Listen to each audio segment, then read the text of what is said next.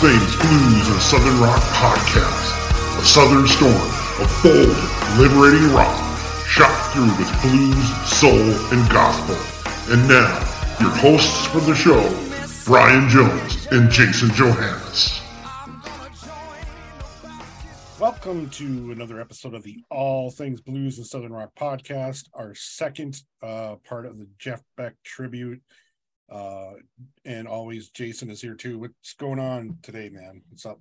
I am uh no, I'm just here ready to record the podcast with you. Nothing too crazy going on on my end. How about you?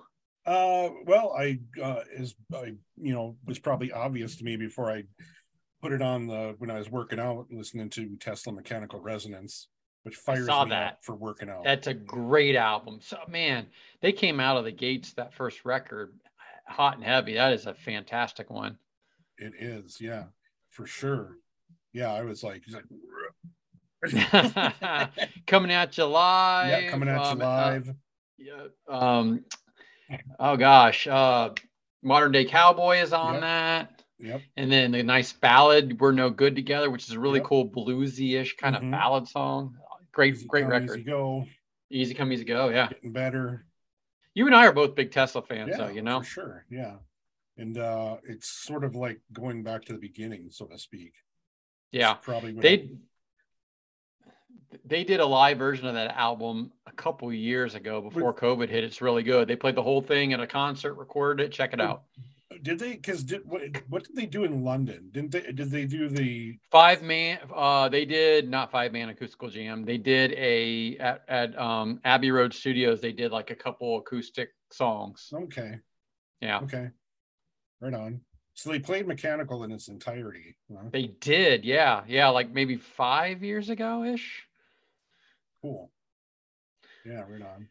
Check it out. You, did you see uh Erin the pledge thing that she made us aware of or made people aware of or something about it's like a I, well, I mean it's just like a, a crowdfunding kind of thing to like you know where would people like to see her play and, and you don't I have saw to that pledge, you post. can or you don't have to Yeah. or, Did you did you say Fargo? yeah i did yeah um so i threw her a little bit and i don't know that hopefully goes into uh getting her to where she needs to go The, we'll have the to touring budget. next next time she's on Yeah, I'm sure she's a road dog. Like they go everywhere, so you never know, Brian. She may be coming out probably after the snow melts out to see you. so I, I i got a little sarcastic here just a couple minutes ago on facebook and i don't know if i'm i, I don't know if i'm being naive like i watched this social dilemma documentary have you seen that or I have about it? not. it's it's about like the algorithms and talks about Silicon Valley and and Yeah, I'll have to watch it again because some of that stuff like I lose my attention span on, but it's just talking about how the algorithms are like choosing for people what they should be watching or people get hearing or seeing. yeah and i kind of and i'm sure there are some valid points to that but my for me just the way i perceive it is i kind of scoff at it because whatever i'm into you know if i'm you know searching looking at bass guitars or dogs or music that's what i get you know?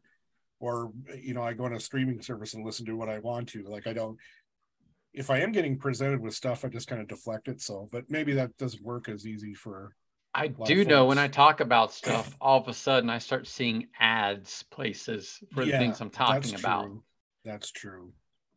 Yeah, because I'm just hearing a lot about that and people's concerned about how streaming services are like quote unquote ruining how we consume music. But I think they're just like you know people sometimes they use like a broad stroke stereotype. Um, say everybody's be you know, and I'm like, no, Yeah. kind of have a choice. You and I are hard to peg down though, just because we listen to so many different artists Yeah. now because of the podcast, trying to find new people. So it's I Yeah. we you know I think it'd be hard to get us in the algorithm.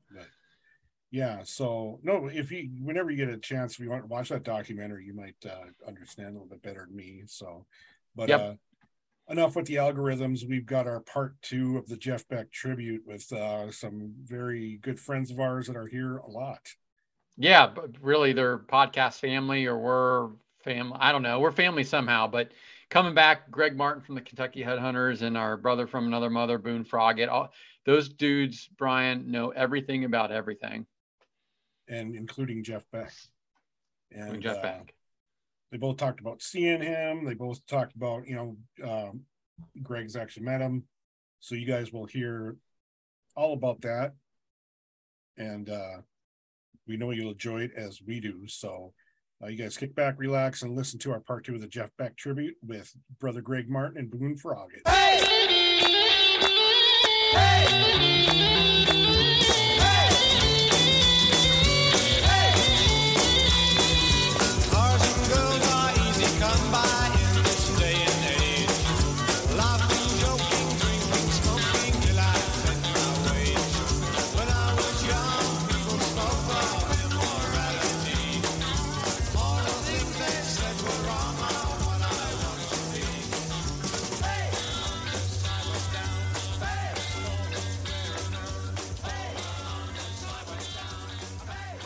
We're here at the guest segment of our part two of our Jeff Beck uh, tribute. Uh, Jason always introduces everybody for you guys, so take it away, Jason.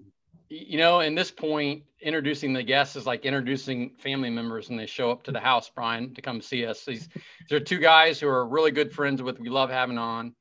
They know a lot about music, and we're going to ha- hear some great stuff about how Jeff Beck has influenced them as players and just as music lovers. So Returning the show, Greg Martin of the Kentucky Headhunters. How you doing, Greg? I'm doing great. How are you, Jason? How's it? You and Brian okay? We're doing great, man. Just trying to get Good. through the winter weather, you know. Just need more green shit. Just need more green shit. Call back to that the holiday episode. And then again, our brother from another mother, uh, one of our, our favorite people in the world, Mr. Boone Froggatt. How you doing, Boone? Good, man. Uh, Greg treated me to some big Mexican dinner and uh, just just just hanging out. That's right. Enjoying. So it, I'm glad you two are together in a room together, and that Brian and I aren't in a room with you guys. there you go. Let's see your point. Yeah. yeah. There could be an well, explosion at some point. It, yeah. You know, you can guys can at least fight with each other. We don't have any ammo. So thanks for joining us. Um, this is part two of our Jeff Beck tribute. Obviously, Jeff Beck, for anybody who plays rock music, blues music, country, rockabilly, you name it, Jeff Beck is a guy who's done it.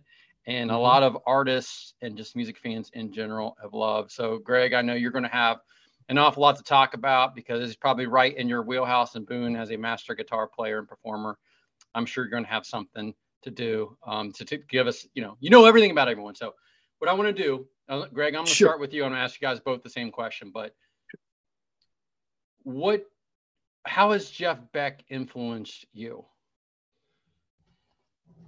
You go ahead. Was it me or you? Oh, me. It's you. We're gonna go. You go. Uh, go how has he influenced yeah. me? Well, uh, early on, he sounded like fairly obtainable even though he was always ahead of the the curve, you know, as a guitar player, he was always, you know, way up there. Even if you go back to the early Yardbirds, which I heard when it came on the radio, you could kind of figure out what he was doing. Mm-hmm. On into the Jeff Beck group, you could still, he was still earthbound, as a friend of mine said earlier, and um, and then you know uh, Beck Bogert Appice, he was still pretty obtainable. And then all of a sudden, Blow by Blow comes out, what, 1975, I think. So, what did I learn from Jeff Beck? You just better be the best you can be and don't try to copy Jeff Beck because, uh, as another friend a friend said, uh, if you try to copy Jeff Beck, uh, you're going to fail miserably, and that's the truth. And uh, I don't know. What I learned from Jeff Beck is uh, is don't be afraid to step out there because he changed with every album every there's so many different phases. And you even go back to the the tridents the little band he played with before the yardbirds and there's a few clips. And you could hear uh, what to me sounds like roy buchanan even though they didn't know each other but jeff was a huge fan later. And jeff was already a really, really above average guitarist. And then by the time the Yardbirds got him, he started pushing the parameters. Um, I think if when you listen to someone like Jeff Beck, it the biggest influence is you better just go ahead on your own path. Stay off of his. you know. No, He's great. I, I, I adore him. I love him, you know. I, I agree with you, Greg. Like and we talked about this last week with with Chris from the Cold Stares and, and Mike Eldred, who was who's a, a, a friend, who was a friend of Jeff's. It's like, you know, in the big three of the of the British blues rock guitars, Clapton, mm-hmm. Page, and Beck. For me, Beck was the hardest to emulate or agree or or sort of just you know follow because he there's no way you're going to play like him. Hey, you, you know nobody's going to play like Page or Clapton, but the stuff they were doing I yeah. think you said it was more attainable. You're but Beck is just way out there. You're never going to match what he how he could play. Well, exactly. I mean, if you go to the Yardbirds, uh, there's a little song called New York City Blues that was never uh, uh, on an album. It was on like a greatest hits album, and it was on a flip side of a record. It, it's just a really cool blues. I remember hearing that, you know, back in '67 or '68, and you could actually pick up licks off that and you can pick up some cool licks off of Jeff early on, on into Truth and Beckola. And even on Rough and Ready and the Orange album, man, by the time he gets up to Wired, you might pick up a thing or two, but man, at the end, his uh, technique with the vibrato bar, playing with his fingers and his thumb, mm-hmm. and I, I don't know, man. It's just a you know the influence there it's just you, it's admiration you know you and, boone can tell you he, he saw jeff in, in concert. And um, matter of fact i'll turn it over to him but it's just uh I, th- I think it just inspires you more than anything to be yourself and just to follow your own muse just like he did. And whatever yeah. that was he had he had a he had a deep sense of his artistic freedom man. He was amazing so Boone, Greg's check and tossing over to you a little bit. What is what's kind of Jeff Beck meant to you as a guitar player, musician, just a music fan? You know, like everybody else in the past, you know, couple weeks, I've done a lot of thinking about Jeff Beck, and I think the thing, one, one of the things that really strikes me is, you know, he he is always uh, flying the flag for yes, I'm a I'm a blues bass guitar player. Anything I I play is going to come from that, but I'm not limited by that I think a lot of people that play blues rock music, they they, they look at you know a, a certain category of music and they stop there without you know ever ever getting above the wall and, and going farther. And, uh, and and Jeff was never afraid to do that, and he was a a master of self reinvention. I mean, if you if you played in the Yardbirds, you could make a career rest of your life of playing nothing but Yardbirds mm-hmm. music.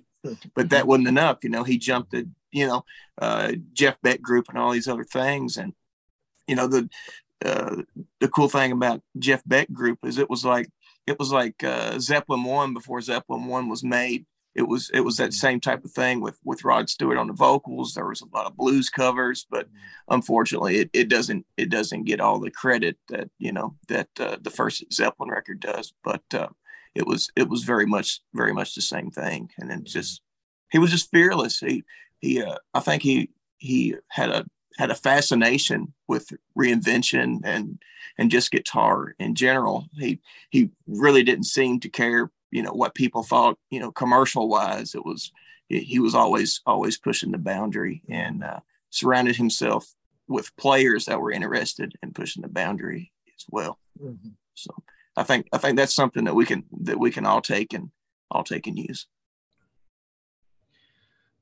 Boone, when were you first aware of Jeff Beck and his Jeff Beck's music? Uh, I guess probably probably the, some of the first stuff I heard was the Yardbird stuff. Uh, Me too. I had a I had a uh, you know they they put out that little compilation Yardbirds you know LP. It had all you know all the different guitar players on it. And that that was probably, amazing run of guitar players. Yeah, yeah, yeah. Good as it gets. That yeah. The I big three. Was... We just talked about them. The big three: Clapton, Page, and yep. Beck. Yeah, yeah, yeah. And that's yeah. That's where I, that's where I first got familiar with Jeff's material. Was it the album with the three birds on the cover? Yeah. yeah. Yep. Yeah, the I had that album too. That's the one. Greg, Mhm. Greg, when when did you first become aware of like Jeff Beck? 1965, summer of 1965. I can tell you the first time I, I didn't know who it was. I knew it was the Yardbirds, but I didn't know it was Jeff Beck. Um, because back then, you know, I didn't know the band members' names, you know, but uh, I was at Arlan's department store on 7th Street in Louisville, Kentucky. How do you was a- remember this? How do you remember this? I just got that kind of memory and I can't tell you much more. I could, I could, I can't say, uh, give you song lyrics or anything, but I can remember a lot of it. Uh, but I was, I was at, uh, well, once a week, some friends of mine and me, we would walk over to Arlan's. Uh, they had a really cool little record section. It was like a poor man's Walmart. That'd be kind of interesting, wouldn't it? a poor man's Walmart. it's it's interesting. It was a forerunner of Walmart, to be honest with it. And it kind of it turned into Value City later on. But anyway, it was on 7th Street. And we would walk from my neighborhood, which was about two miles, and they had a big old popcorn machine. You could buy popcorn because you can imagine what the floors looked like. and uh, they had a really nice record section, but they played music in the store. And I remember hearing Heart Full of Soul it was uh, it was the dead of summer. I remember because that's it's just it's just in me, and you know I'd already heard for your love. It was out just a, Yeah. a couple of months before that, and then I just remember what I remember about that guitar part. It just sounded like something I'd never heard before.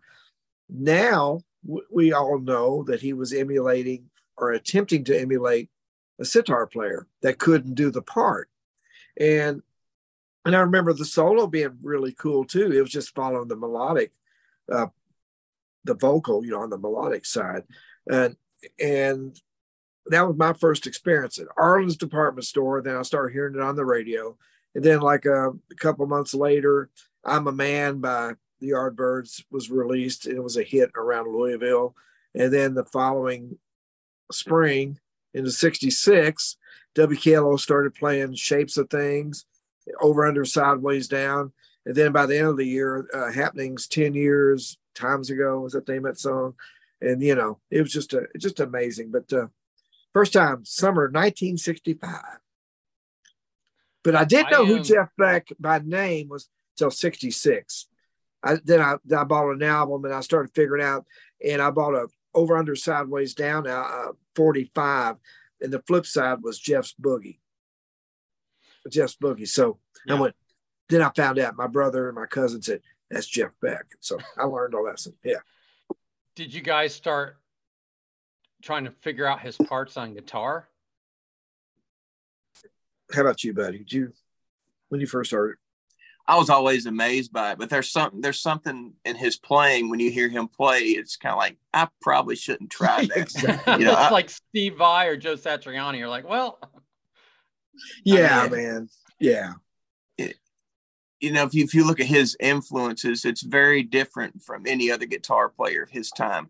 He was very, he was very into Chet Atkins, Merle Travis, but at the same time, he was really into Ravi Shankar and things like that. So he was, he was a melody guy, and he was good enough to act on it. I think, I think all guitar players listen to that stuff, but they're not quite sure what to do with it. And Exactly. Jeff knew what to do. I, exactly. I mean, you know, of course, you know, when the, for your love,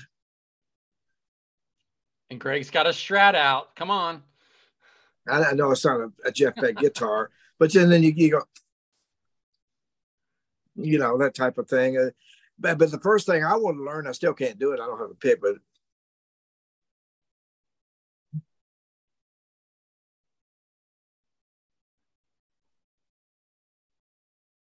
Greg's playing a strat but no amps. That's why there's a It's, it's limited silence. sound. Limited sound. But it's that Jeff Boogie. that rhythm. well, that's from being that's, that's that's from growing up with the, the adventures.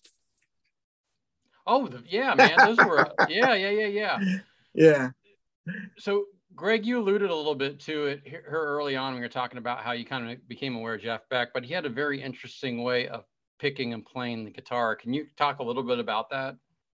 well, early on he uh, he used a pick. At some point, he threw the pick away. You know, And uh, of course, I think probably even before he threw the pick away completely, he was probably doing some hybrid picking a bit, or or even maybe like tucking the pick in his um, uh, palm of his hand or whatever. But if you looked at him the last few years, uh, it was all thumb, fingers, Mhm. and at the same time he's manipulating. I don't have a bar on here, but you manipulating the bar, you know. And I mean, it's almost like what, what did you say? It's kind of like a steel player. Did you say that? Yeah, I, I read a, I read a thing uh, a couple weeks ago. It was actually before you know Jeff had passed away, and he said, uh, "I'm just a poor man, steel guitar player," and that that that really that really stuck with me, and uh, it kind of gives you a different perspective on what he was trying to do. Oh yeah, his intonation was amazing. Perfect pitch like Doug Phelps. yeah. And uh and he could take that bar and just move it, you know, anywhere he wanted to take it. And he wasn't out of tune whatsoever. And I love his slide playing. He's a cool slide player. Yeah. But uh, you know, I to me, of course, the magic has to lie in in the mind and the heart for that to even come out of him. But the right hand is such a mystery how he do, did all that, and of course, the left hand too. But man, the right hand is it was just so amazing, you know. What did, what did Mike say about that last week, Jason? About how So many of yeah, so if you guys aren't up? don't don't know Mike Eldred, he's playing in a band called the Mike Eldred Trio, but he was he was a Fender rep for a lot, lot of years, worked with Jeff on guitars, personal friend of Jeff.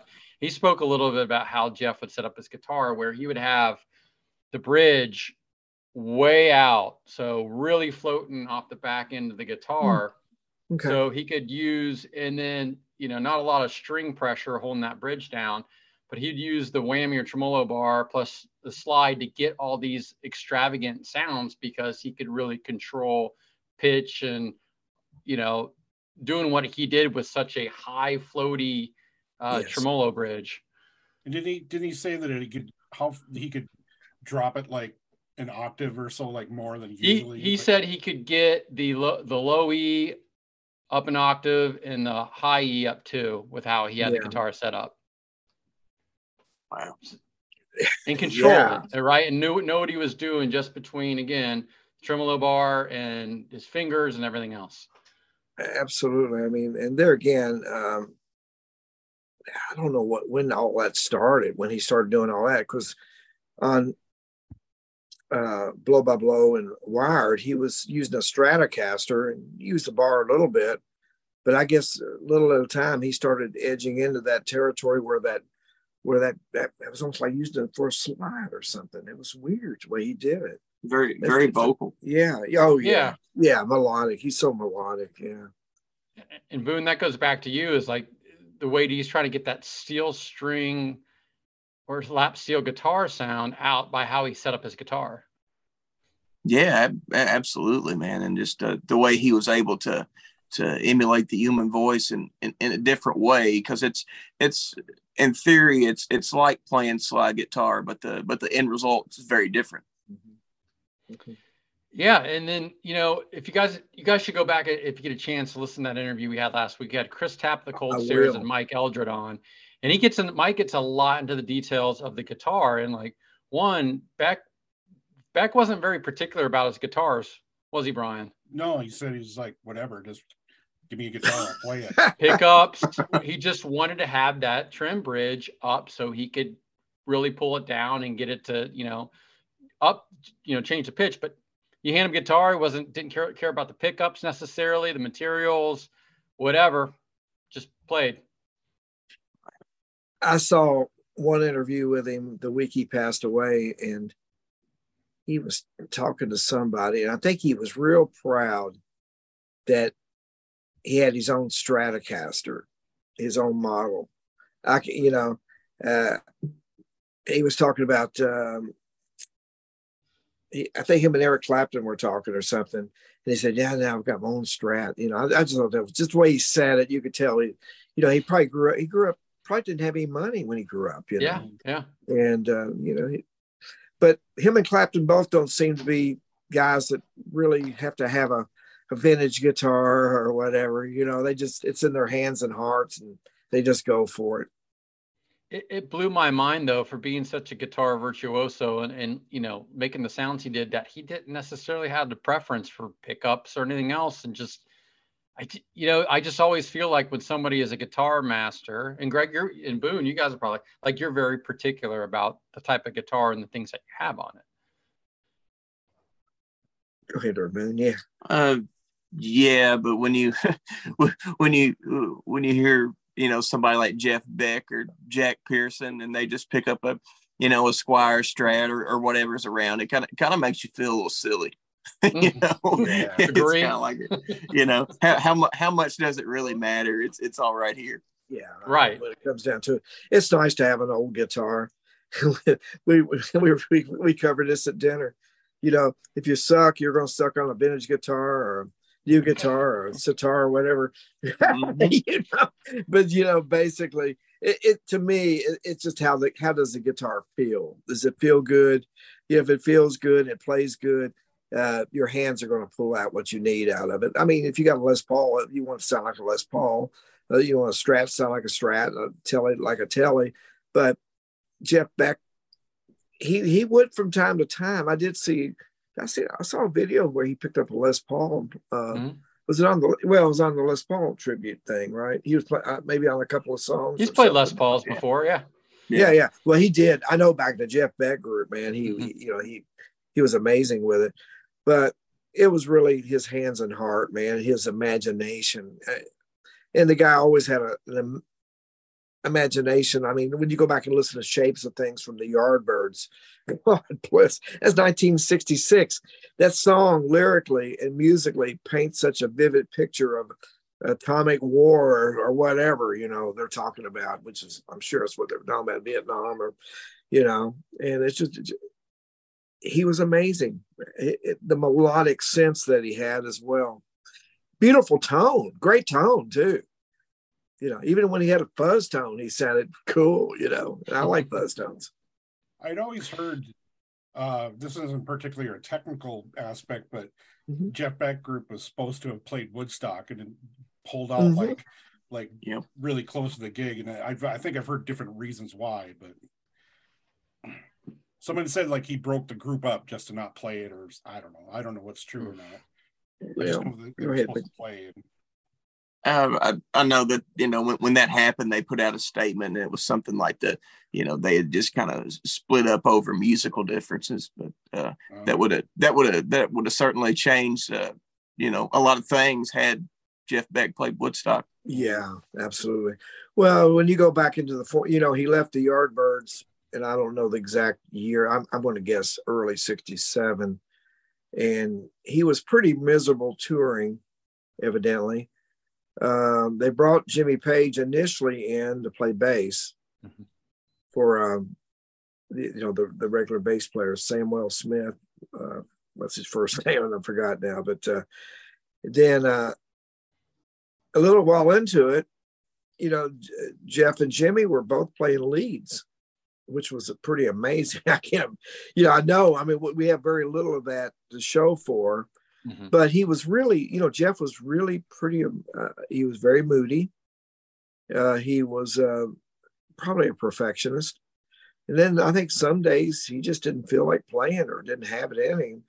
And um, when you get over into the, the forming the Jeff Beck group, I, I've read different accounts of trying out different drummers, and and initially, Ron Wood was supposed to play guitar along with Jeff Beck, and that that changed, which was a, a good change because Ron Wood was a, a fabulous bass player, and of course, you know, Truth album was Mickey Waller on drums, Ron Wood on bass, Rod Rod the Mud Stewart on vocals, and Jeff with a little help from John Paul Jones on organ on a, and maybe Nicky Hopkins. And then by the time they do Beckola, a year later, um, they've got who's the drummer? Andy Newman, um, Tony Newman. Yeah, I Yeah, believe some, yeah. Anyway, it's a different drummer. Waller was gone, and uh, and they had Nicky Hopkins. So there was always changes going on within the band. And yeah, he he wasn't uh, real happy touring. He wanted to go home. He just broke the band up and went home. Basically, really, I think he just wanted to go home. Yeah.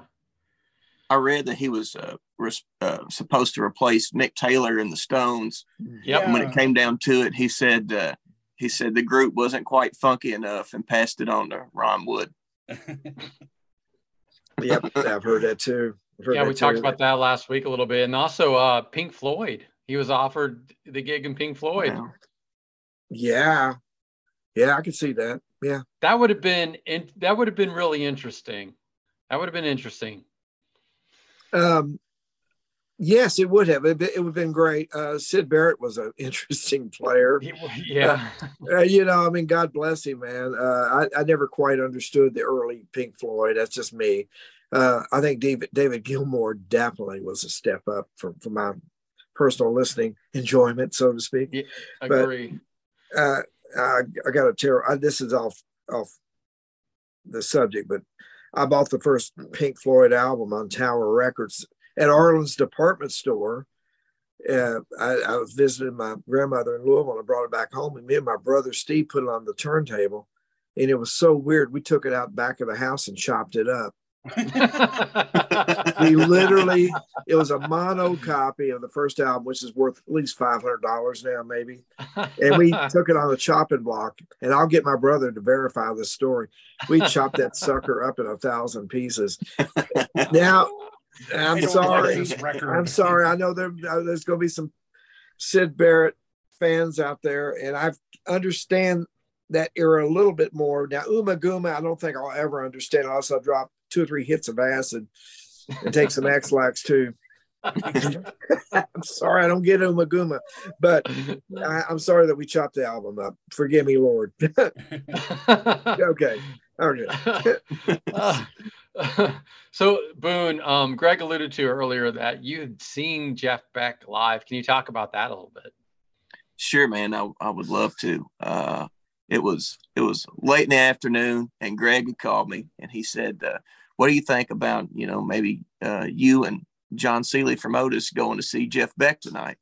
And I'm like, "Well, how you think that's going to happen?" He's like, "Well, I've, I've got a friend that that that has two tickets, and they can't go, and they they want to know if you'll take them." So, of course, we went, and uh, it was at the uh, at the Ryman, the Mother Church was, a, which is Oh. a great room to hear Yeah. to hear Jeff Beck in. And as uh, as we're getting in our seats, we look over and we're sitting next to Ricky Skaggs, Mhm. which is not who you had, you know, not the first guy you expect to sit next to at a Mhm. Jeff Beck show. And he's like, he said, "Man, I'm excited." He said, "It's Jeff Beck tonight," and I was like, "Man, this is this is crazy. This is already gonna, this is already going to be good." So, I like what he told you. What was the other thing he told you at night? I, oh yeah, he said. Uh, he said, "Man," he said, "Do you think he let me up there to jam? I'd sure love to play with him." I love it. And Ricky, Ricky could, oh, Ricky, Jeff would love Ricky Skaggs. Yeah. He would love him, man. Uh, yeah. and going going back to the the headhunters uh show at the opry back in december greg and i got got to watch uh ricky and his band you know rehearse in the dressing room and that was that that that in itself was a pretty spiritual Oh, experience absolutely, man. but uh, Absolutely. Uh, I had, I've seen Jeff four times, and I had just seen Jeff uh, the night before Boone did, and and I just seen him, and this girl called me and said, "Look, me and my husband can't go to the show in Nashville tonight. Do you want the tickets?" I said, "You know, I can't. I've, I've just got too much going on." Um, and I said, "I think I might know who now I've just seen him. I've just seen him myself. I mean, not that I didn't want to see him again, but I said I know two guys that probably would like to go to that show, and they did. You know, oh yeah and uh, uh, yeah, that that was. Uh, I'm sure he was just as great because I saw him in Louisville the night before that. oh, it was, it was an amazing experience and it was a it was a phase where he uh, Yeah. he didn't have a singer and it was just all Oh yeah, instrumental stuff all night and it was just Narada Michael Walden was on drums, right? yeah yeah, Yeah, it was, great drummer. it's just beyond amazing. It's just it's it's one of those shows after you see it, it just you're just kind of exhausted because you're like, hell, you know, Yeah, how, how can I even stand up after seeing that? Oh man, yeah, he he is fabulous. especially in the Ryman. Yeah, it was a great show. It was when I when I went to the Ryman show. Uh, you- you saw him in the Ryman. I think that Mhm. was 2011. Was it no? What year did you go? I did know all these.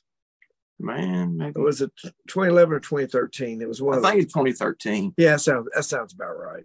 Another cool thing about that night was uh, Tyler Bryant was opening. Oh, nice. Yeah. He did his opening set and then came out and jammed with Jeff. And then, you know, later, you know, uh, Otis and Tyler Bryant, we've we've done a lot of shows That's together. right. So, You have. Okay, so that was uh, that was my introduction to, to Tyler. So pretty cool. Oh my gosh, Tyler's got a lot of great stories. That's for sure. Oh yeah.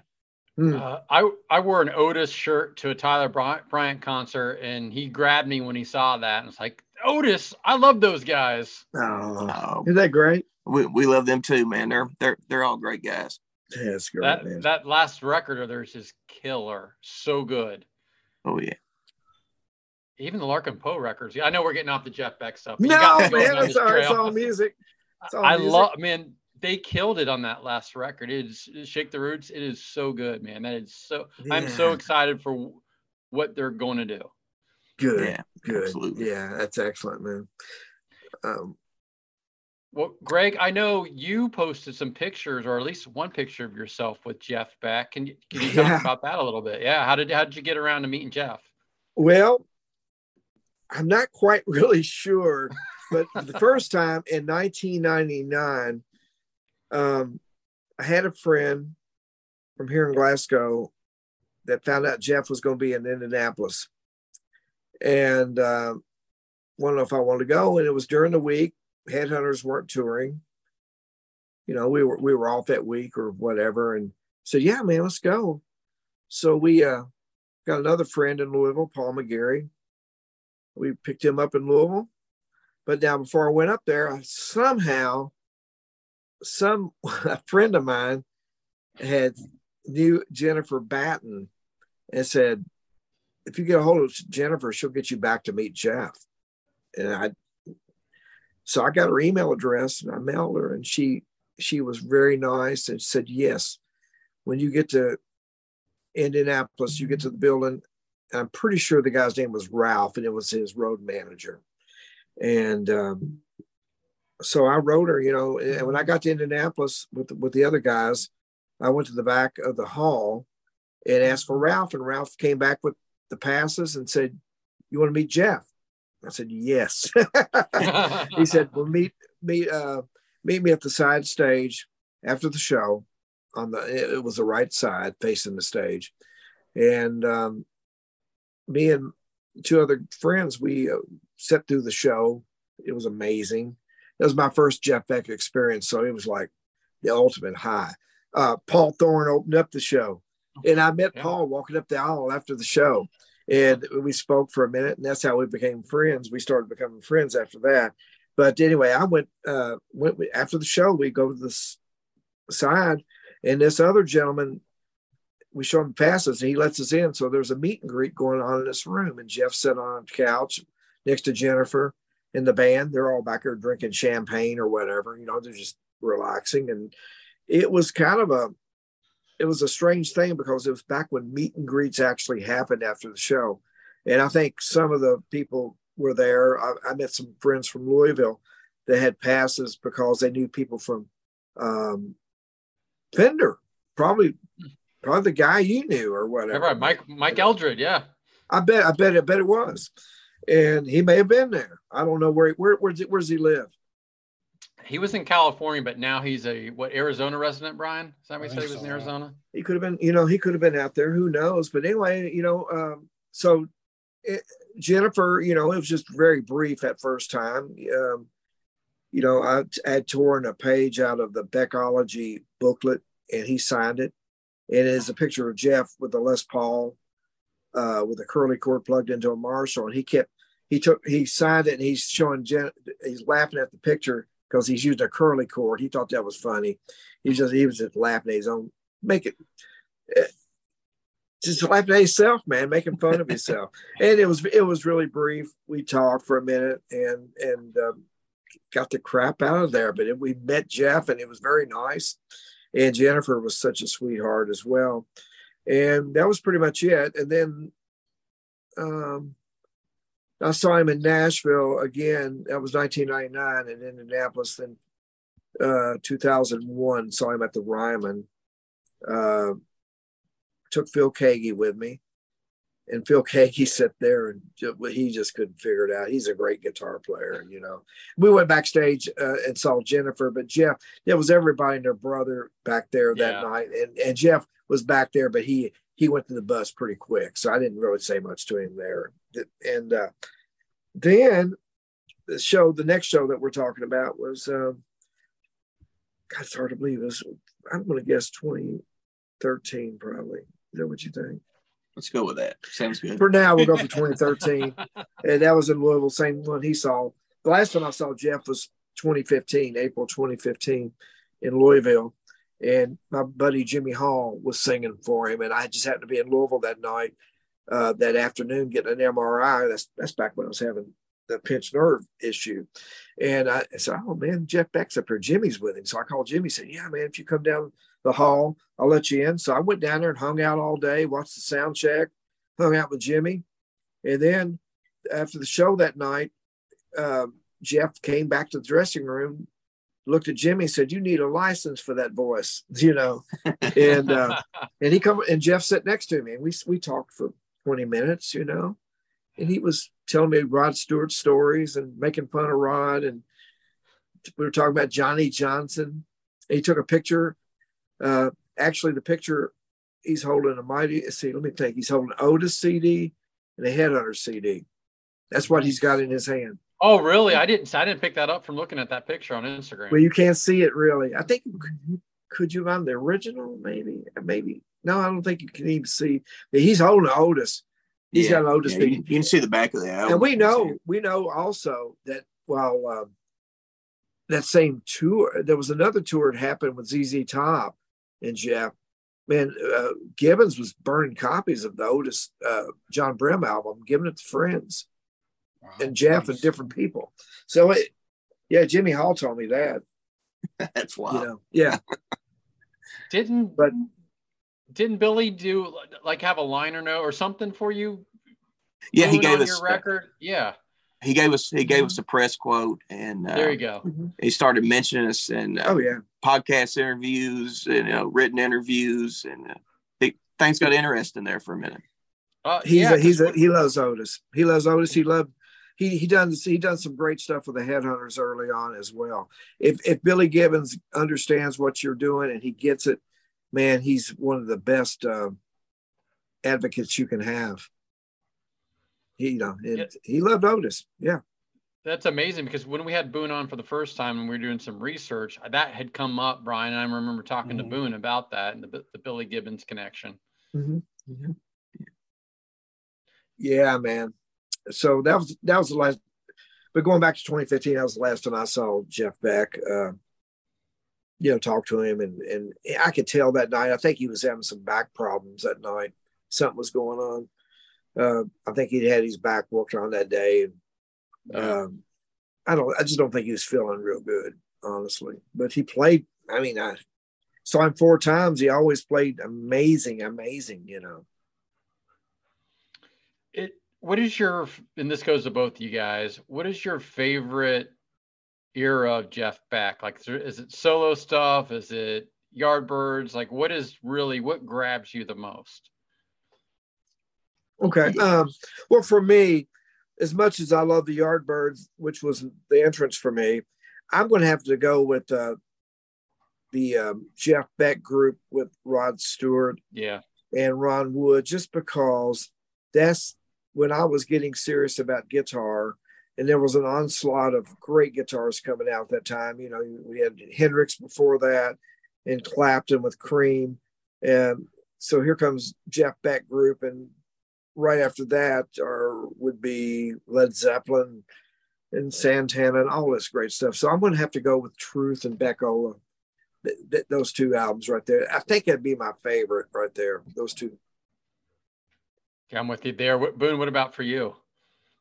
I love Jeff Beck Group too. Uh, all, all those records were really, really influential. But uh, I always really love uh, Beck, Bogert, and Appice as well. Mm. That was a, I think, a really, really special time for for what they were doing, and it's just they were they played pretty fearlessly together. And uh, there are some. Termy actually, that was some of the first times I'd heard some of those soul songs that they were covering. So uh, I, I, went back and, and, got to hear the original versions of, of what they were doing that way. Absolutely. Very cool stuff. Boone, if we're we're a music fan, not super familiar with Jeff Beck, what what records or songs would you tell somebody to go out to listen to, to kind of get to get dip your toe into the water of Jeff Beck's music?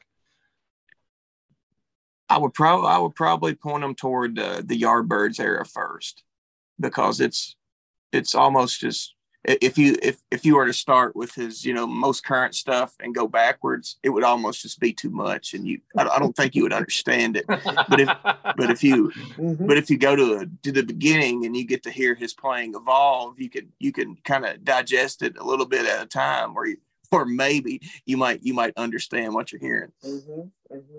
I'm, I'm fortunate because i said this last week too like for, for about 25 years whenever the beckology thing came out like my friend had it mm-hmm. gave it to me for some reason just to give it to me whatever and sure.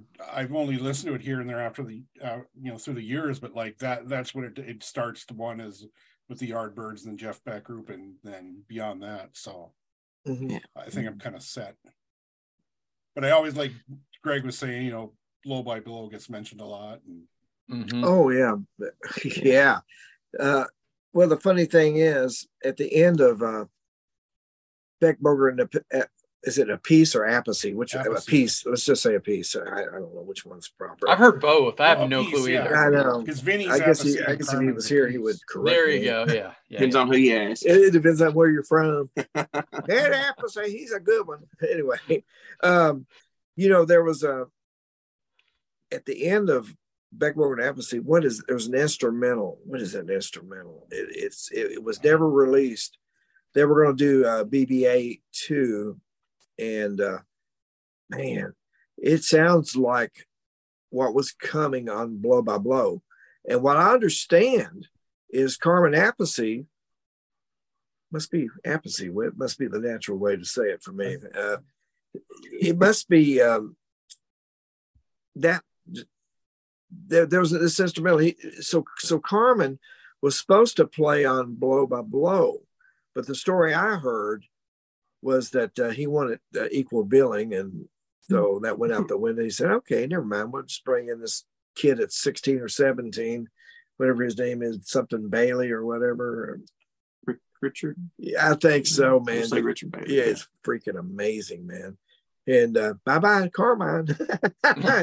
you know, you know, uh, God, that yeah, blah blah blah. But, but hey, man, if I was gonna somebody yeah, matter of fact, I talked to someone we know today, and uh, they didn't know much about Jeff Beck. So, what would you actually tell them to, you know, because you'd have to go back to the Yardbirds, um, maybe go back and listen to uh, Shapes of Things. Mm-hmm. And I love there again at New York City Blues is real simple blues, but it's really cool. And then um, I think I definitely at the towards the end of his career, where were you off of a guitar shop? Yeah, that's seemed like that's where he just perfected that vibrato bar thing. Yeah. And, and uh, hammerhead on uh, yeah. emotion and commotion. Really there's so much. Beautiful. There's no bad Jeff Beck. Let me tell you, people. There's no bad Jeff Beck. You know, but like like Boone said, if you listen to it you never heard Jeff Beck and you listen right out of the chute. If I played it for my wife, she'd be going, um, it'd be over her head, you know. It's over her head. it's over my head. Yeah, I've seen him four times. What I learned, nothing. Just leave him alone. You you learned you'll never enjoy sound it. like Jeff Beck and enjoy him for who he is, and you'll never Beck. be him. Just let it flow in your soul, man. Just yeah, the, the sounds he could make. I mean, you hear him and you know it's him immediately. Oh, tell you. I can't do it. If I do, it's an accident because I screwed something up. you know, you know. And that's kind of you know that was with with me is like he was just not as accessible as a Clapton or Page because again while you're never going to be Clapton or Page you could emulate or do stuff similarly styled. I was Jeff Beck stuff. I was like I just they're yeah. you're just not going to do it. No man, I I, love listening to the the blow by blow period because he's getting into the fusion thing, and you can pick up things here and there. but you know, man, when you get into a live at Ronnie Scott's, unless he's doing his rockabilly thing or whatever, Yeah. you know, when he's when he's doing that, when it gets into the right hand stuff, there's nothing. I can't. Know, I, I mean, as far as Van Halen, I can't do any of that stuff either. You know, I mean, but but that's okay. I appreciate them for what they are because they're totally original and they're valid and they're they're wonderful. Absolutely. It's it's funny you, you brought up the Ronnie Scott stuff. The, the guys last week brought that up. I, I kind of asked them, "Hey, is there are there good videos or live performances that somebody could seek out? Because you know everything's on YouTube this today, and the Ronnie Yeah. Scott came out live from Ronnie Scott's um, Crossroads Music Festival stuff came Yeah. out. Is there anything else that you guys have like recommendations for some live performances for people to seek out and watch? uh, there's an album called Live Plus, and you've got to listen to it because it's it's got Jimmy Hall singing, Yeah. and there's Oh. such such a great chemistry between those two. They they were really Yes. Both pushing each other, and you can tell that Jeff just really really loved Jimmy. he Uh, did. he and, uh, loved Jimmy. There's a there's an amazing uh, version of them doing a change is going to come and uh, Morning Dew and and some other and some other stuff. It, but but you got to hear it. it. It's great. Uh, I'm on Jimmy- that. Jimmy will take whatever you give him, he'll give it back in a big way. Yeah. And let me tell you about Jimmy. I don't care if Jimmy's playing in front of 30 people in Bowling Green, Kentucky, or if he's at Madison Square Gardens, he is given everything that God gave him. But you give him a little more, like if like somebody like Jeff Beck gives him a little something that he can run with. Oh yeah. Oh yeah, man. It's it's amazing. Yeah, we we sat on the bus years ago, whenever the Ronnie Scott DVD came out. I remember we started. It was already after the gig. It was like two o'clock, and man, we we slept about four o'clock watching that. It was a spiritual experience, man. It really amazing. I've seen some clips since last week. It is amazing stuff. I need to sit down and just watch the whole thing. Um, Well, there's so, question. For, go go ahead. no, there's so much stuff out there. You you you going on YouTube, man. There's just so many things out there. you that- get sucked down a rabbit hole. It's great, but at the same time, it's also overwhelming. That's why I like to ask you guys, like, hey, what would be some good things for people who are listening right now to, to focus on who aren't as familiar before they get to the the real crazy stuff? Well, you know, I, the, the last thing I'll say is, I think the the um, definitely the uh, early Jeff Beck, uh, Truth Beck-Ola, uh, maybe get get a good Yardbirds collection, get a Wired and Blow by Blow, and then that, that'll take you in. You know, Beck Bogert and Apathy, uh, those will take. They will prepare you to get your mind blown you know not that wired won't blow your mind but man when it's starting around there is back there and back there is back there and back that that's where he's he's he just kept moving forward he kept pushing the perimeters man he wasn't satisfied to play i'm happy just to play my little bb king licks you know i'm happy you know but he, but that wasn't jeff man you know so I've, I've got a question for you guys, uh, kind of about Jeff's inspiration, and same thing with Page and Clapton. Those Mhm. guys were very inspired by American blues players. Why? Why do you think that? is? Why do you think that era of British musicians was so inspired by these American blues artists? Well, it's kind of like it's kind of like the British invasion over here. As bad as all the American kids wanted to sound like the Stones and the Beatles, they didn't have the genetic material to make it happen. You know, you you you know, you grow up in a certain area, you have a certain accent, you have you have music and things around you that inspire you. It's just a different it's just a different set of uh, of circumstances, I think, and you know, it just it's about having appreciation and and drive for something else that you can't that you can't quite achieve. I think Jeff Beck was a little different with his influences. He was he was into uh, I mean he was into a lot of blues guys, but he's also really into Steve Cropper and, and Cliff Gallup and uh, Yeah. a, a lot a lot of finger picking you know guys which which made him which made him kind of a, a different a different breed of a, a British blues player as a, as opposed to uh, Jimmy Page or, or Clapton. Mhm, mhm. Yeah, Yeah. and you guys threw like the rockabilly influences too, which are very Oh. strong by him, and even that, that style, Yeah. he picked up that style a bit. he loved Cliff Gallup. with Gene Vincent. Oh, absolutely. He loved Gene- yeah. Gallup. And as a matter of fact, I was uh, watching another interview with Jeff, and he was sitting. Uh, do you see this where he's playing? Mhm. Now he had a whole different slant on it, you know, because he wasn't from over here. He didn't really quite have the the the. We're we're close to Muhlenberg County, so we're going to get a little closer. Not that they can't over there, but yeah, man, he had so many different influences. Uh, he loved Buddy Guy. He worshipped Buddy Guy early on. I'm sure he loved BB King. Yeah. Um, and then Cliff Gallup. He loved Les Paul. Uh, he, he he could do that Les Paul stuff. Um, he loved Roy Buchanan, Steve Cropper, as has been said. So he just took those American influences and uh, wore them well. Actually, Yeah. Yeah. Yeah. Gene Vincent came up in the discussion last week as well, and they talked talked a little bit about his love with, of Gene. yeah, yeah. That that's uh, that um, blue was it the Blue Caps album he did? What was that album he did? Uh, Crazy Legs. Yeah. Oh God, that's a great album. And and if I'm not mistaken, he was using thumb pick and steel. Was he using picks on that stuff? Yeah. he taught himself how to do that. Just amazing, man. God. Boone, I'm always impressed by how much musical history that you know for such a young dude. You know, it's it's all in who you who you hang out with. You know. we, ra- we raised him right. We raised I him right, man. Brian, with both of these guys on here, I think we can talk about any part of rock and roll history, and these guys are going to be able to like really like cover stuff to the detail. I'm it's it's a crazy. I, we'll talk about sheep. I said uh, you guys were at this point you'd been on so many times you'd like the co co co hosts.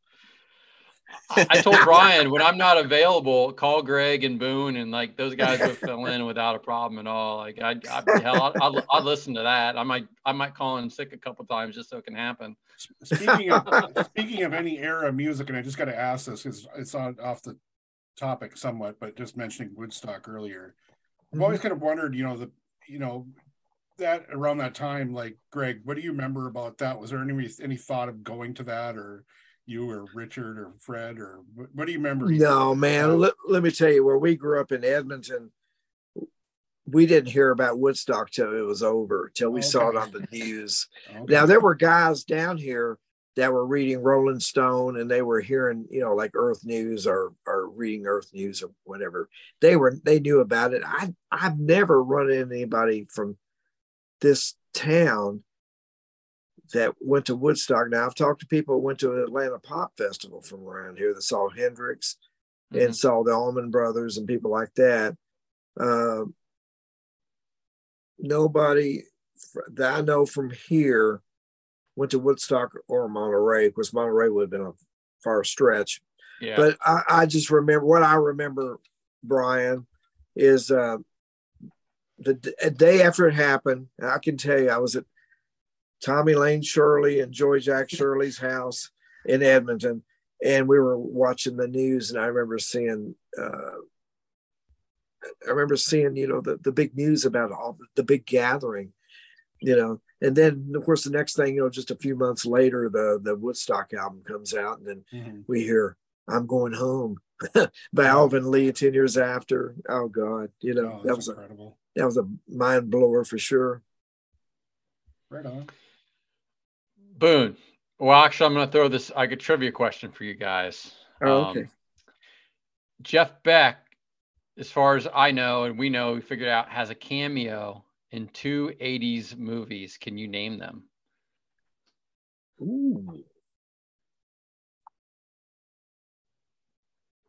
I'm thinking. He's he's in the band and the cameo in the band in both these movies. huh, Is Give a uh hint. Arnold Schwarzenegger. It was one of those. Uh, was an Arnold Schwarzenegger movie. I'm so I'm ignorant on movies. you got you know, uh go ahead. was uh Young Guns one of them? No, but he did on Young Guns 2 play guitar for Jon Bon Jovi He on, sure on did. his That's right. solo stuff. He Yep. sure did. Uh, on Spinal Tap, uh, he he's the model, right, for that yes, guy. Yeah. yes, yes, yes. I mean, Not he's a David model. St. But, Hubbins, but uh, um, but I don't know what, what movies he with. No, I you got me on that one. Me too. All right. Streets of Fire, which is like a mid '80s with William Dafoe kind of musical slash weird gang movie. It, it used to be on Netflix. Check it out. It's a weird, it. weird Huh. movie. Um, Okay. Streets of Fire, and then Twins, Schwarzenegger and Danny DeVito. There's a Oh, scene where they're in a okay, country okay. No, western I- I bar, didn't and know Jeff Beck's the guitar player in that. I'll be done. Well, Wow. the, the reason we wouldn't see it on the bus because we're too busy watching Matt Dillon and, and, you know Yeah. Gunsmoke and stuff. Yeah, but hey, man, that's cool. I, I didn't know that. I, I should know that. Yeah, You know, yeah. How cool Right. is that? can't believe I stumped you guys. I feel, You, I you, feel you, really start, you impressed with got us. myself. You got us. Hey, you know, Albert Collins was in uh, what movie was that? Adventures in Babies. Yeah, yeah, man. Yes. yeah. You can't, you I- can't leave here until you sing the blues. Oh, and I knew. Hey, I, Or I everybody got gets to know Albert Collins a bit. I loved him. I loved that man. He was so nice. Oh, he was cool. God, he invited me and my stepson John up to jam. Uh, up, at, I don't know why we didn't go. But he was going to get us up on stage and kick our rear ends. Is what he's going to do. you boys, Oh, you needed that. I need. You, we all need that. Chicago I've had- I've had- Bluesmen, right? Chicago Blues. Yeah. Yeah, you talking about Albert? Yeah, Oh, Al- Albert was the Texas Cannon, not Texas Cannonball. What uh, he was a what what they call him the uh, The Iceman, Iceman. Iceman, Yeah, of course, yeah. man. Yeah, they he- were oh, in Chicago in that movie though, like a little blues bar in that makes Chicago, sense. right? Well, yeah, everybody yeah. everybody thinks of blues, they'll think Chicago or or the Delta. You know, of course, Yeah. blues is all The over. Texas Blues. Well, well your Blues buddy could be Tyler in Bryant's Glasgow, Texas Blues.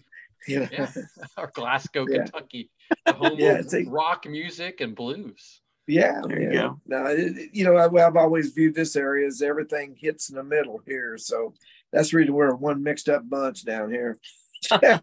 you know, But it makes for a good, like musical. Like as Brian and I always talk to these artists around here. There's so many good music artists with different styles of music coming out of coming out of your area. It's amazing. No, man, we're we're blessed because this this area, you know, you've you've had a lot of great uh, Eastern Kentucky. You got, you know, you got the, um, you know, the Ricky Skaggs and Dwight Yoakam. You've got uh, Patty Loveless. You, now you've got oh, the new, you know, Tyler Childers and God, there's a, a, new, a new school coming Chris out. Stapleton. Chris Stapleton. Yeah. Yeah. What's the other fella that does everything? He rock in one week he's rock, but he can sing country. Oh, you know the. the I Richard can't. Young. That's it. Is Richard from Eastern Kentucky? I didn't know that. Isn't Chris Stapleton from there too? Is Chris What's that? Stapleton? No, uh, oh God, man, Yeah, he's he, he's he's from he's from that area. Eastern Kentucky. There's three of 'em. Uh, There's a bunch over there. Hey, laid back country picker, man, or guitar picker guy. yeah. Dave Prince, we love him. Everybody should love Dave Prince. Like I was You know? talking to you, Greg. It's like, why hasn't someone done like a Muscle Shoals type of documentary on the Kentucky thing? You know, we did talk about that, didn't we? Yeah, Well, there's been somewhat. There's been, you know, I think Western is attempting to do that, and they were going to get the headhunters mm-hmm. gathered up. They never could get us in one room together, so that may be a mistake too. You don't get the headhunters talking; we all talk at once, so that's not not a good idea. you know, it'll happen, man. When it's supposed to happen, the way I look at it. You know, I, I, there's, you know, when Otis goes over and conquers Europe, you know, then that's when they'll do it. There you go. Yeah. What's go so what's going on? Bruno, are you allowed to say a little bit what's going on with you or Oh, we there's gotta wait? We gotta wait. there's some good stuff getting getting getting ready to happen. We're really really close. right. on. Really Okay. close. So Right on. I'm gonna Open I'm gonna be- invitation. Whenever you're ready, you're on, man. You just gotta tell Brian. we'll make it happen, man. Cool. Sure. Very cool. Greg, what's happening with that with the headhunters? What, what, what do we have to look forward to with you guys? Well, the Headhunters uh, Snack Fest 2023 will uh, reconvene uh, in March. We're going back out. I mean, we're going to be busy this year. Boone will be out there with us uh, until he can't handle it no more. Just kidding. Uh, man, we're getting we're getting ready to go back out. Uh, I'm going to go out on the. Is it Legends of Rock or Rock Legends? I call Rock it Legends. Rock Legends cruise. I'm going to go out and jam with Marshall Tucker f- for a week. Nice. And Richard's right. going to be out on the boat with uh, the the Thunderbolt, so I'm sure Richard will end up on the stage with uh, Marshall Tucker about the same time I do. You know, um, that's just a nice little fun thing. Doug Doug invited me to come out, and I couldn't say no.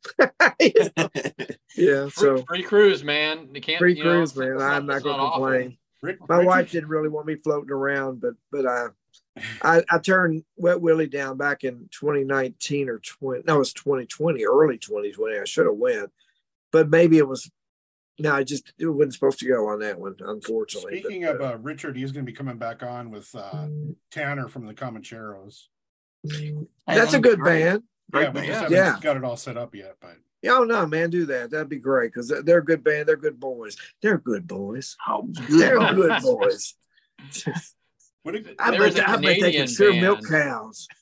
so, so there's a Canadian like Southern rock band called the Commoners. Are you guys familiar with those guys? They just put a record out um, right before Christmas in November. Really good. Like can, these Canadian No. guys get after some Oh, Southern rock. Check them out. The Commoners. We're gonna have them on Southern here rock sometime from soon. Canada. Okay. Southern Check that out. rock. and I know Brian's just finally gotten into those guys after Yeah, I've been they're good. repeatedly telling him about them. I'll be darned, man. I no, I, I miss a lot of stuff. You know, I'm still too busy chasing, you know, stuff from 1954. You know, Muddy Waters and stuff. I'm, you know, unfortunately, but I miss a lot of things. But people have to bang me over the head and show me, you know.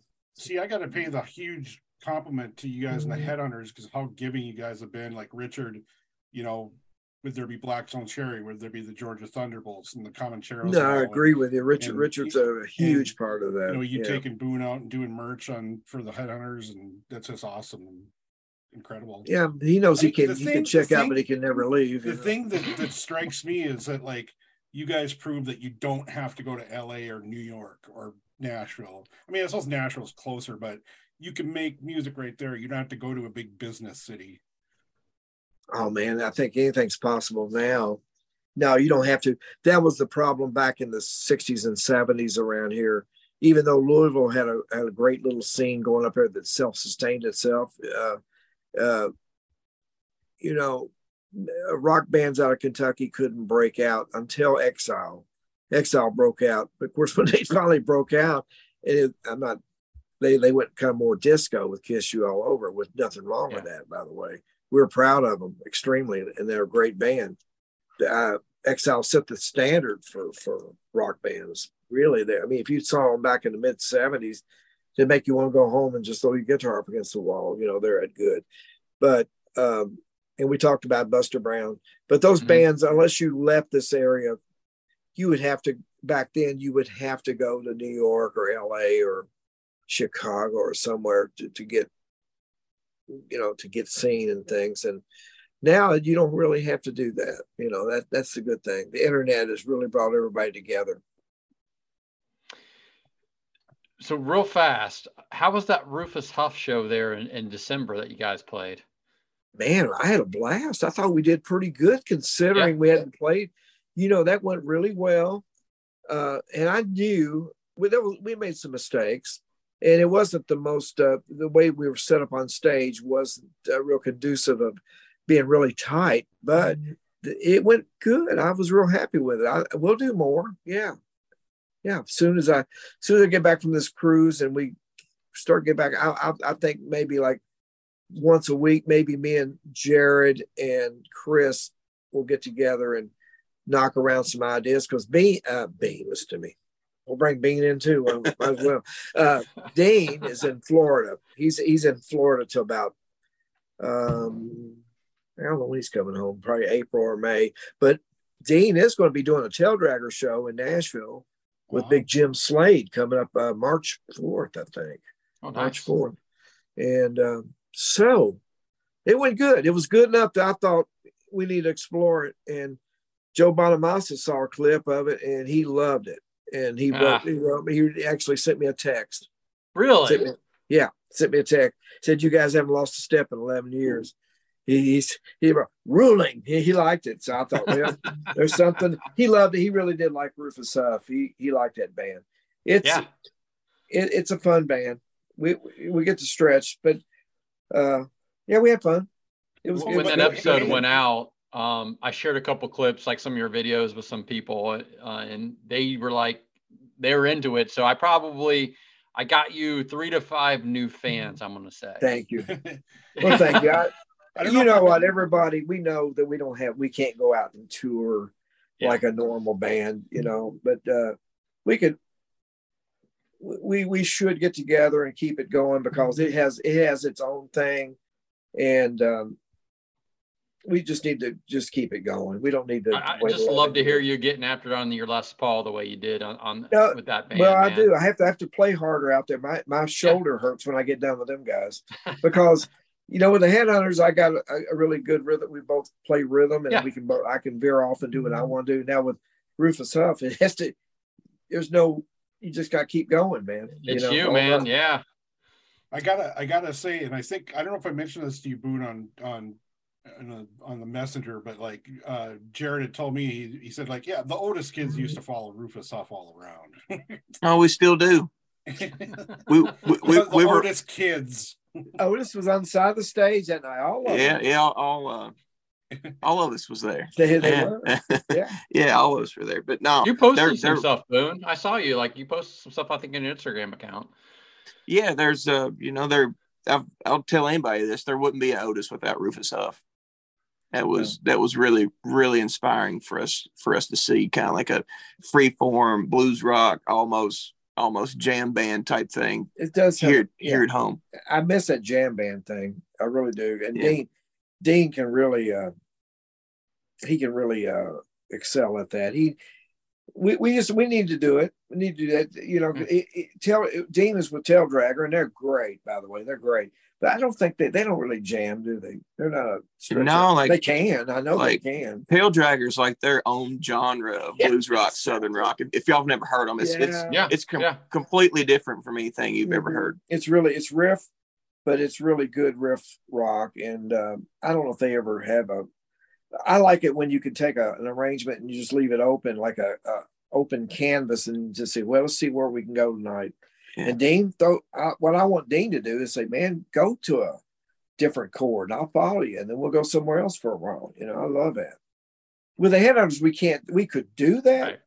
but we can't because our shows are, you know, contractually 75 or 90 minutes and we don't get to really stretch out and jam like that. Itchy Brother used to do some jamming. Part of it was a really good jam band. But uh, hey, it's real important, man. That's yeah. why I'm going out there on that cruise. to jam. Get out there and do some jams. Jam. Yeah.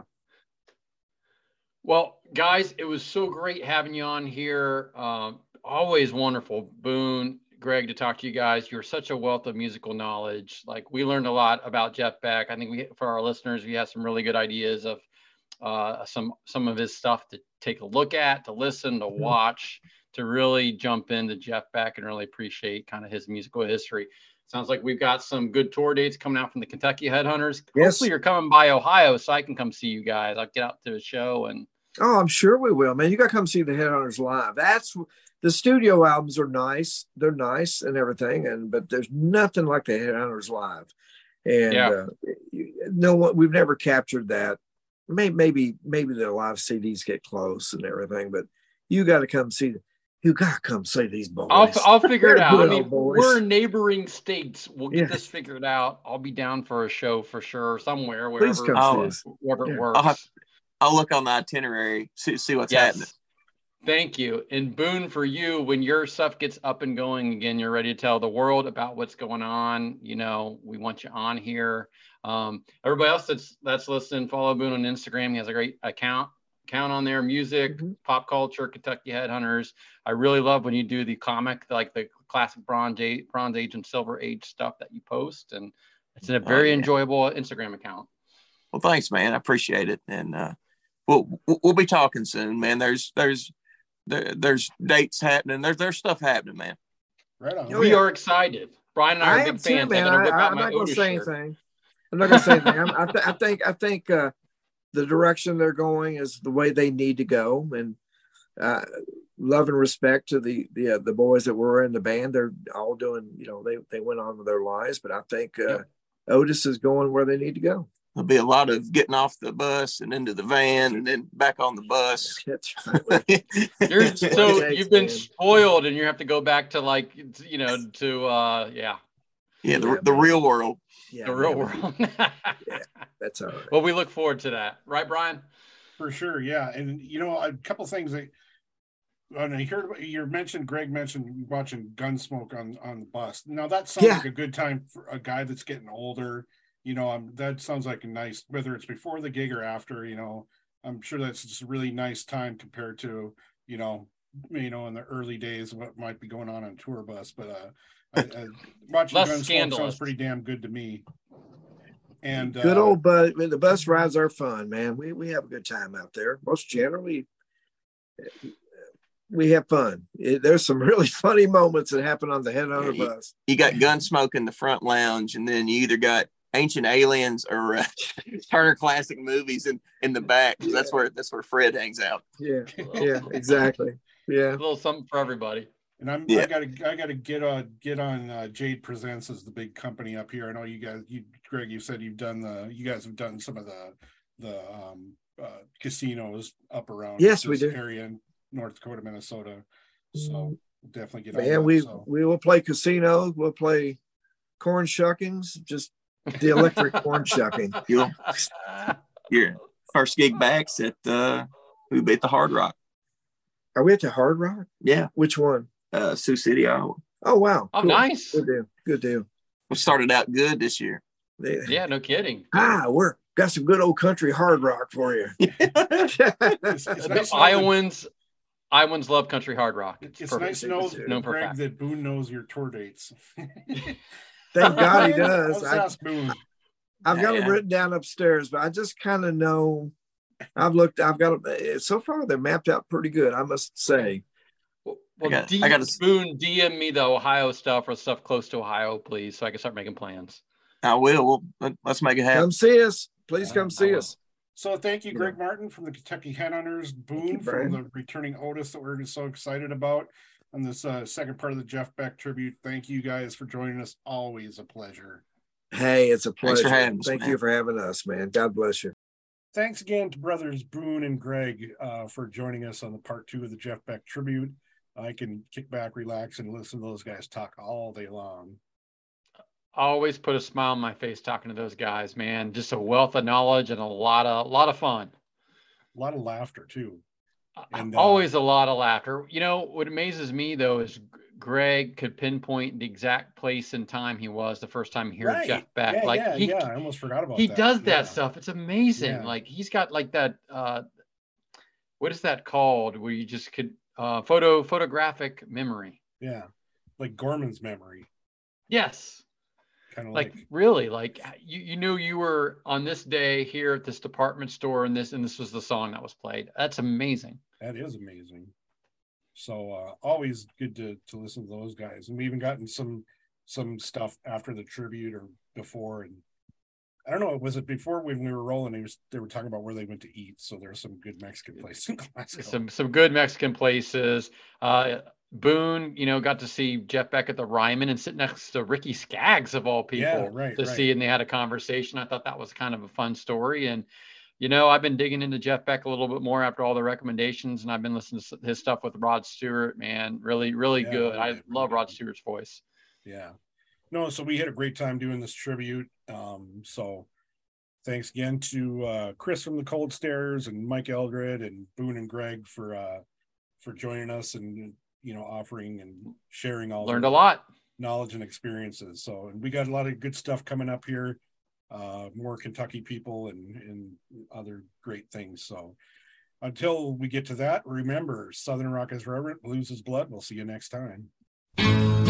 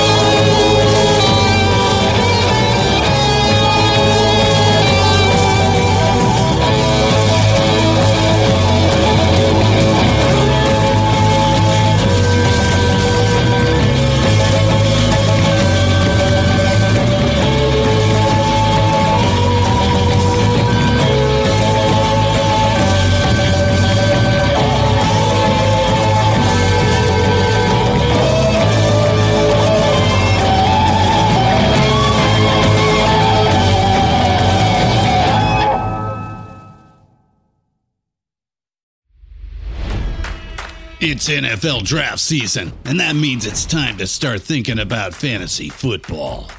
FantasyPoints.com features industry leading experts and prognosticators using proprietary hand charted data to help you score more fantasy points. FantasyPoints.com is the place to go for whatever kind of fantasy football you play. Whether you play fantasy football, daily fantasy sports, or do a little bit of everything, Fantasy Points has the meticulously researched content to guide you to victory. And why wait for the fall? Fantasy Points also covers the new spring football league, the UFL.